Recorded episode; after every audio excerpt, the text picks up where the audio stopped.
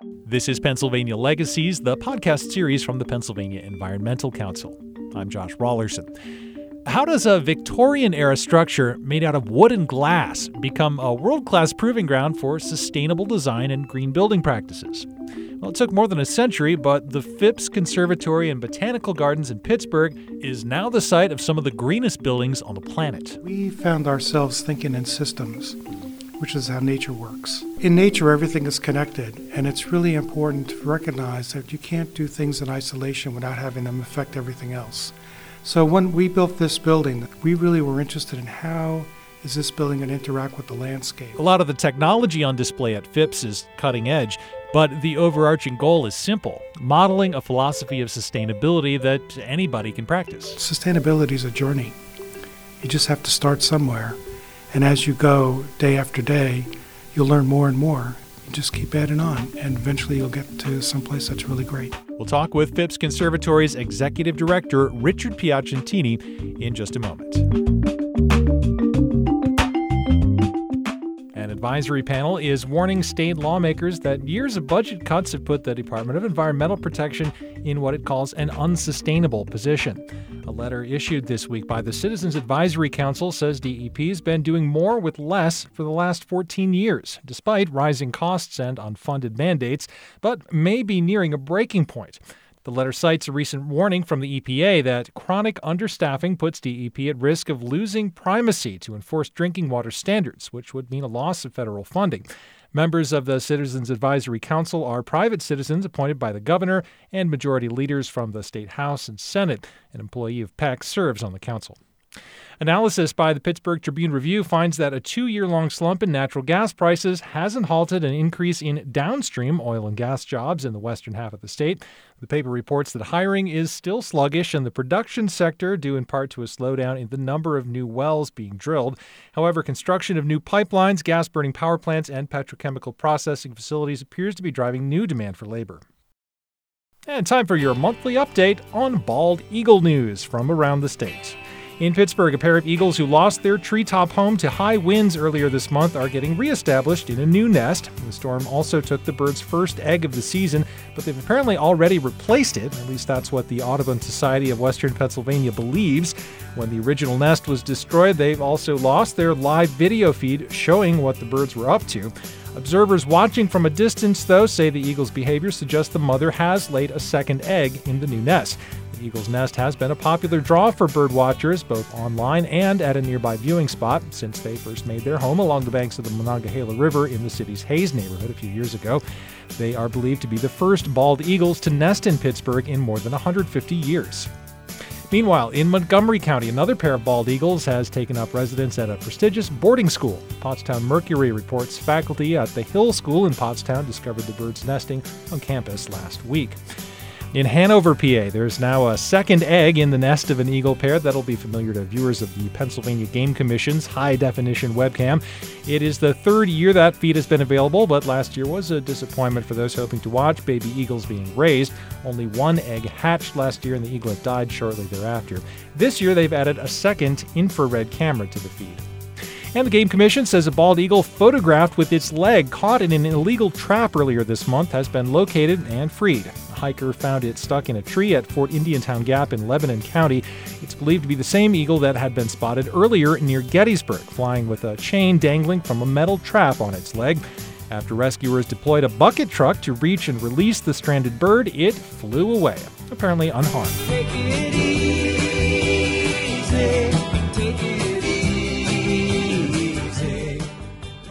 When you visit Phipps Conservatory and Botanical Gardens in Pittsburgh, the first thing you notice is the glass house. It's an ornate, sprawling 19th century structure that commands a wide swath of hillside facing the Carnegie Mellon University campus. It's a beautiful piece of architecture, but when you look at it, the words modern and energy efficient don't necessarily come to mind. What may not be so obvious on your first visit is that the Phipps campus is actually home to some of the world's greenest buildings and not just because they're full of tropical plants. Tucked away in the valley below the glasshouse, you'll find the Center for Sustainable Landscapes. Opened in 2012, this is the only building in the world to meet the Living Building Challenge, attain LEED Platinum and WELL Building Platinum certification, and qualify as a four stars Sustainable Sites Landscape Project. It uses a solar array, wind turbine, and geothermal wells to generate its own power. It treats all of its own wastewater, including stormwater captured on site using a variety of green infrastructure features. And it's just one in a cluster of ultra modern, energy efficient facilities the conservatory's built in recent years, just out of view of the original 1893 glasshouse. Well, Phipps Executive Director Richard Piacentini has his office in the Center for Sustainable Landscapes, and it's where I met him to learn more about Phipps, its history, and its evolution into a laboratory for sustainable design and architecture. Well, Phipps Conservatory was a gift to the city of Pittsburgh from Henry Phipps. Uh, it opened in 1893, and it was run by the city of Pittsburgh for 100 years through their Parks Department. Then in 1993, after a steel collapse in this region, the city realized they could no longer afford to run the conservatory, so they spun it off to the Friends Group, which became a nonprofit organization. And uh, that's when I came to Phipps, and uh, it's been run by the nonprofit ever since. And back in 1893, what was the original vision for Phipps? Well, Henry Phipps uh, uh, was quoted in the newspaper as saying he created the conservatory to be a place of a source of pleasure and education for the public. And I think back at that time, the skies of Pittsburgh were pretty dark with a lot of the pollution from the steel industry, and this was a place to create a, uh, a nice place indoors uh, with nice fresh air from the plants uh, for people to come to and on their on their days off. And then more recently, Phipps has evolved into kind of a research center, kind of a, an educational facility in some ways. Can you talk about that evolution and how you know Phipps came to be the way it is today? Education was something that was uh, very much in the forefront of our ideas when we went private back in 93, 94. And the, one of the first things we did when we took over was to create and establish an education department. Uh, wasn't too long after that with we inherited or acquired Botany in Action, which is a program that funds graduate students doing um, PhD students doing field work in uh, botanical research around the world. Um, but it wasn't until we started working on our master plan and actually started to build buildings that we really started to get involved in real uh, heavy environmental focus. Um, when we started our planning back in the late 1990s, uh, LEED had just come out. And we heard about LEED and we got very excited about this idea of building a green building uh, that could, you know, be more energy efficient, more water efficient. And we started with our Welcome Center. And uh, we got very excited as we are going through that project of learning as much as we can of why are they asking us to do all these things. It just made a lot of sense. So we started to um, try to make everything we do be as green as we possibly can, even if we didn't get LEED points for doing it. We decided to do it. So we got our LEED, our visitor center opened in uh, March of 2005. It ended up being the first LEED certified visitor center in a public garden we opened the next year, we opened the production greenhouses, which were, even though we were originally told you can't get a greenhouse uh, certified, we actually went back several years later and got it certified platinum uh, on, under the existing buildings program for LEED. And that's actually, platinum is their highest level of certification. And so far, I think it's still the only greenhouse ever to get LEED certified. What did that involve, that certification? Well, that was really involved in making sure the building is as energy efficient as we possibly can make it. So we have very um, we have an open roof system for cooling, making sure the building stays cool in the summertime. We use radiant floor heat. We have energy blankets. It's all computer controlled. Um, it's a really nice, really nice space. That same year, later in uh, December of 2006, we opened our Tropical Forest Conservatory, which, when it opened, was one of the most energy efficient conservatories in the world. And what's really remarkable about that building is uh, it's a giant south facing glass conservatory, has no greenhouse effect, and it's 100% passively cooled. Uh, never gets hotter inside than outside, which is really quite amazing, and it's really an incredible space in the process of pursuing the LEED certification, that was what led you to to learn more about these technologies and what it takes to implement them. Is that how you got to where you are now, where it seems that Phipps is almost kind of a laboratory that other people around the world are looking to to see proof of concept of, of new technologies that maybe aren't out there. Have I got that right? Am I? You're absolutely right. Um, when we finished the Tropical Forest Conservatory, I mean, we did some things in that space that nobody's ever done before and and it worked, which was really which was a good thing. Um, but by the time we finished that building, we found ourselves thinking in systems, which is how nature works. In nature, everything is connected, and it's really important to recognize that you can't do things in isolation without having them affect everything else. So when we built this building, the Center for Sustainable Landscapes, we really were interested in how is this building going to interact with the landscape. Um, and we use the landscape here to help the building operate. Uh, we, the landscape is very important in helping us manage our, our stormwater and our sanitary water. And right before we opened the building, this is November of 2006, I was at the uh, U.S. Green Building Council's Greenbuild Expo, uh, conference, which happened to be held in Denver of that year. And I met Jason McLennan, who is the originator of the Living Building Challenge. And he launched the Living Building Challenge at that meeting. And uh, I got to talk with him, and I got very excited about this idea because fi- here, finally, was a green building certification program that was based on systems thinking. Really remarkable. It's also performance based.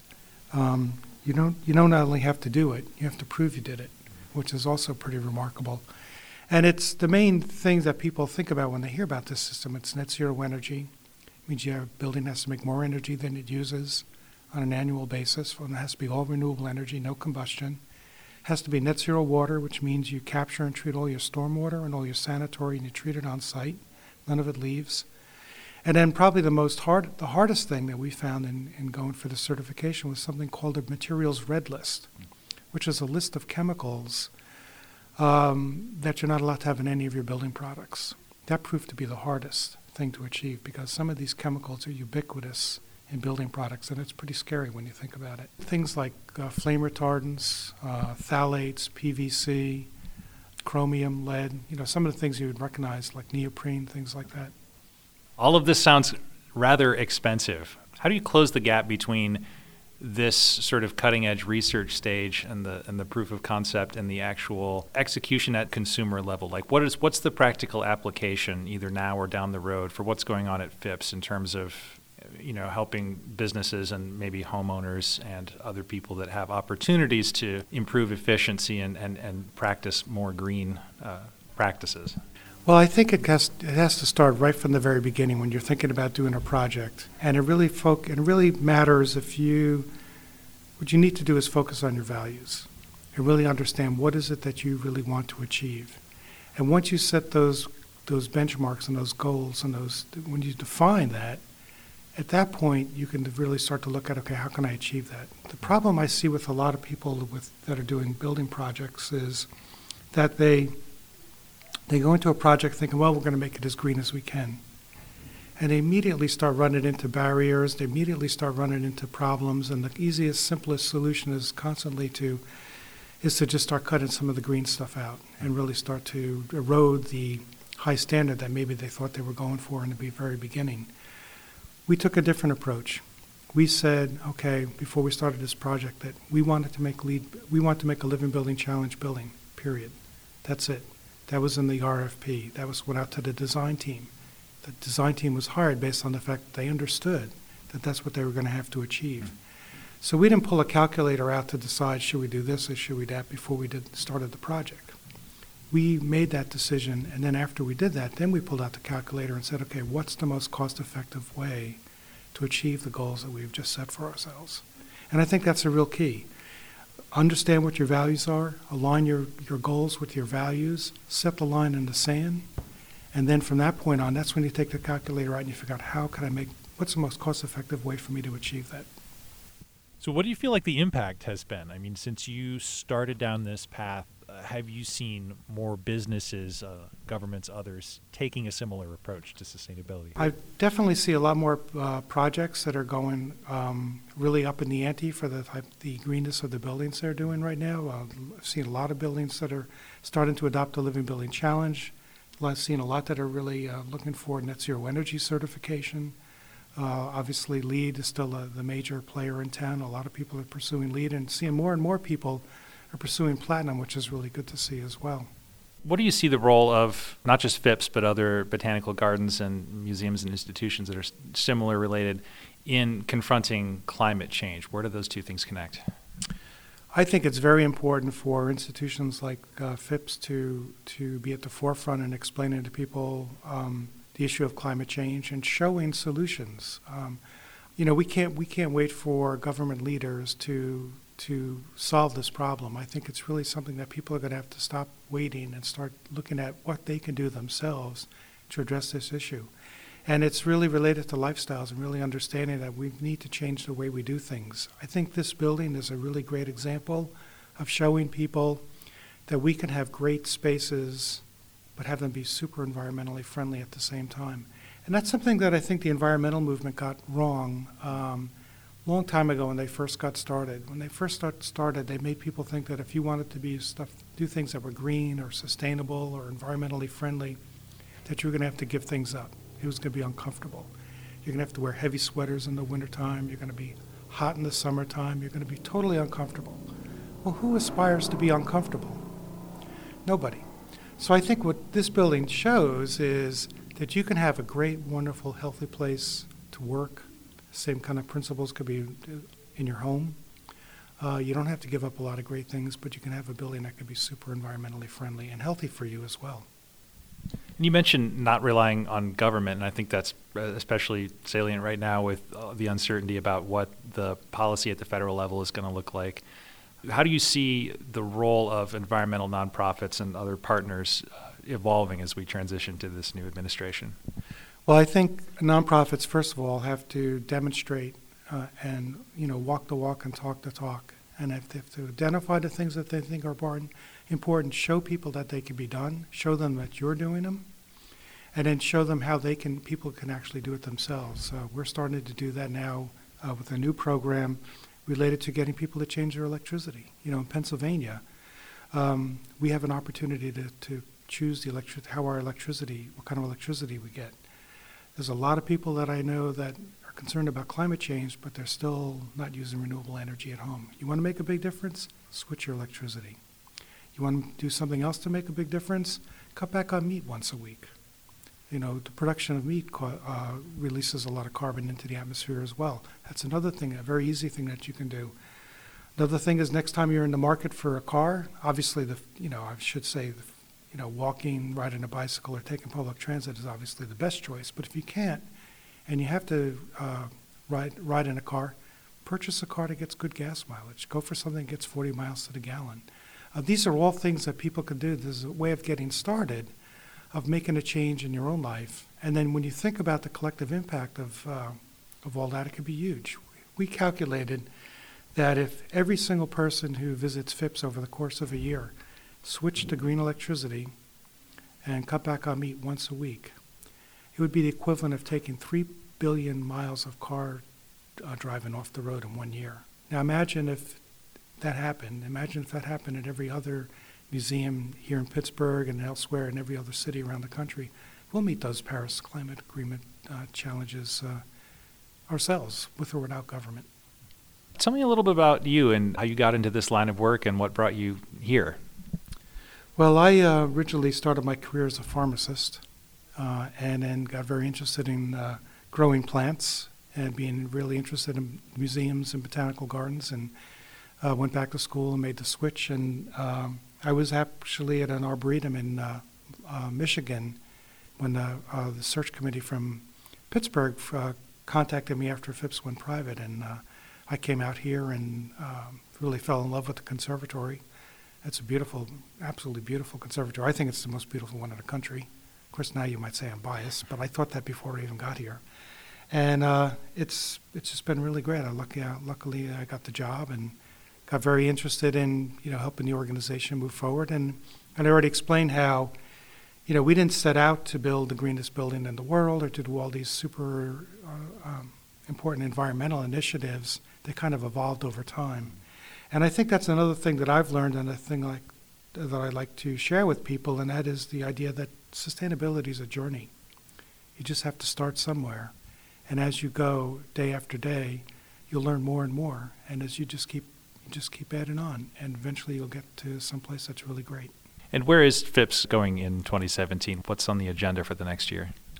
Well, one of the things that we're very interested in that we've learned, you know, we did go for a WELL building certification on this building uh, as well. And that's a new standard that looks at how do buildings affect human health. And uh, this building is the only platinum WELL building certified building in the world right now, and which is their highest level. And we are very interested in ex- continuing to explore how the built environment affects human health and really looking at how human health and environmental health are so inextricably connected. And so we've actually started a research program that's looking at that. And we're also very interested in this concept of biophilia, which is a term which describes the innate desire all, that's in all of us to want to be connected with other living things. And it's in our DNA. It's something that's really important. And we know the more we have connections to nature, help the healthier, the happier, and the more productive we are. So we're really interested in biophilic design. How do we incorporate biophilia into the built environment? How do we demonstrate to people how important it is to make connections to nature? And what better place to connect to nature than a botanical garden? So we think we're a perfect place to really explore this and to really demonstrate it and then to uh, help people understand that this is something that they really should be looking at too. Another uh, certification program that we went for on this building is called the Sustainable Sites Initiative. And that's like LEED for landscapes. It's a, it's a new program that really looks at how the environment, how to make healthy, sustainable environments uh, when you do a development project. And uh, that we think is very important, and it's something that plays in nicely with everything else that we've done with this building. I'm curious too about the uh, the original building has it gotten any kind of certification? I realize that's a whole other proposition to retrofit something that old, but well, the the old 1893 conservatory certainly uh, presents us with um, uh, a problem. Um, first of all, it's a beautiful building. It's a historic building. It's very important that we that we maintain that building this, um, and celebrate that building. Uh, but it is probably one of the best examples of the worst kind of buildings you could possibly build. It's a single pane glass building designed to grow tropical plants in a temperate climate, which, which by today's standards uh, doesn't make a lot of sense. But you know, when you think back 100, a little over 120 years ago, uh, that made a lot of sense for people back at that time. Nevertheless, it's an important structure for it's an important building in Pittsburgh. Uh, it's something that you know we are entrusted to take care of. So we're looking at how can we make that building be more efficient there's a lot of restrictions, a lot of historical considerations that we're not allowed to, to change anything on the outside. And the structure cannot handle the weight of double pane glass. But we've just completed a major engineering study of the building where it looks like with some modifications we want to make over the next couple of years that we'll probably be able to reduce the, the heat uh, uh, required to maintain that building by 50%, which would be pretty significant. Uh, right now, all the electricity we use on our entire campus is from renewable energy. We purchase enough renewable energy credits to offset all our electricity. And we also offset all the carbon we use for heating all our buildings here at Phipps. But still, we think it's really important to reduce the amount of uh, energy that's used in that building. So we'll be implementing those strategies over the next couple of years. Could you tell me a little bit more about how you work with the academic community in Pittsburgh and other cities? We have uh, a great relationship with some of our universities here in Pittsburgh. When we first started the design of the uh, Center for Sustainable Landscapes, one of the first things we did was go to the University of Pittsburgh and Carnegie Mellon University and tell them that we were planning on building one of the greenest buildings in the world. Would they like to be involved in this project? And they jumped at it.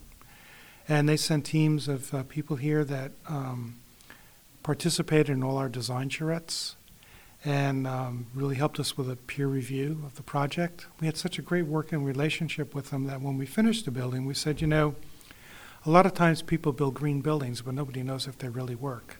How would you like to study this building? How would you like to use it as a lab?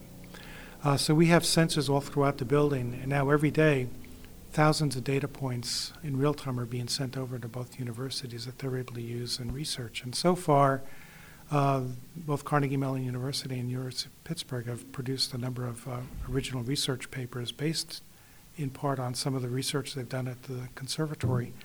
And uh, it's been great for them. It's been great for the field to try and understand how can we make greener buildings. But it's also been good for us because we've been able to fine tune our operation of the building based on the feedback we've gotten them. So, for example, when we first opened this building, we had a 5,000 kW surplus of energy that we produced in our first year. That's equivalent to about one typical, half of what a typical family in America uses each year. Uh, the next year we increased it to 11,000. Last year it was 18,000 kilowatt hour surplus, which is like one and a half times what a typical family uses. So we're getting better the more we use this building. A lot of it has to do with the relationships that we've developed with the universities. Well, Richard, thanks for your time today. It's really great. Thanks for uh, coming out here and letting us be a part of your program. Richard Piacentini is Executive Director of Phipps Conservatory and Botanical Gardens in Pittsburgh. Their website is at phipps.conservatory.org. That's P H I P P S pennsylvania.conservatory.org. And that's Pennsylvania Legacies for this week. Our home on the web is at pecpa.org, where you'll find past episodes of the show and lots more about PEC's work. You can subscribe in iTunes or SoundCloud as well. If you do, please take a moment to rate and review the show. And if you have any questions, tips, suggestions, or other feedback, please get in touch. You can email those to legacies at pecpa.org. Again, legacies, L E G A C I E S, at pecpa.org. I'm Josh Raulerson. Thanks for listening.